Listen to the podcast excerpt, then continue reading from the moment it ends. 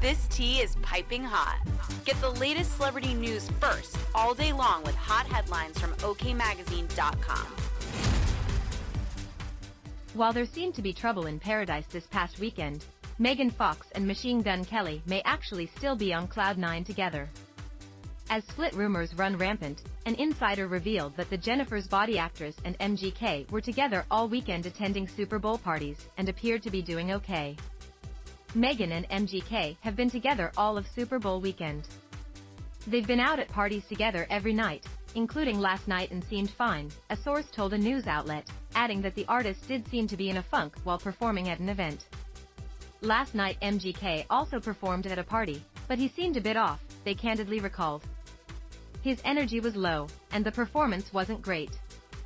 Speculation about the PDA couple's relationships stemmed from Fox's recent social media activity that was until she deactivated her Instagram account altogether. Over the weekend, the Transformers actress deleted all photos on her feed of her and her fiancé together. The brunette bombshell also posted a sexy mirror snap with cryptic lyrics from Beyoncé's Pray You Catch Me from her Lemonade album. You can taste the dishonesty / it's all over your breath, she penned alongside the fierce photo on Sunday, February 12. Given the song choice, her fans went into a frenzy over whether Fox was alluding to Kelly cheating on her.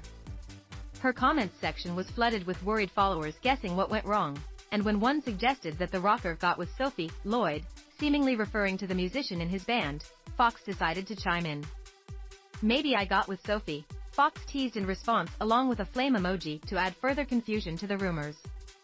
Adding fuel to the fire, Fox unfollowed the My Ex's Best Friend artist and only followed Eminem, Harry Styles, and Timothy Chalamet before deleting her account altogether.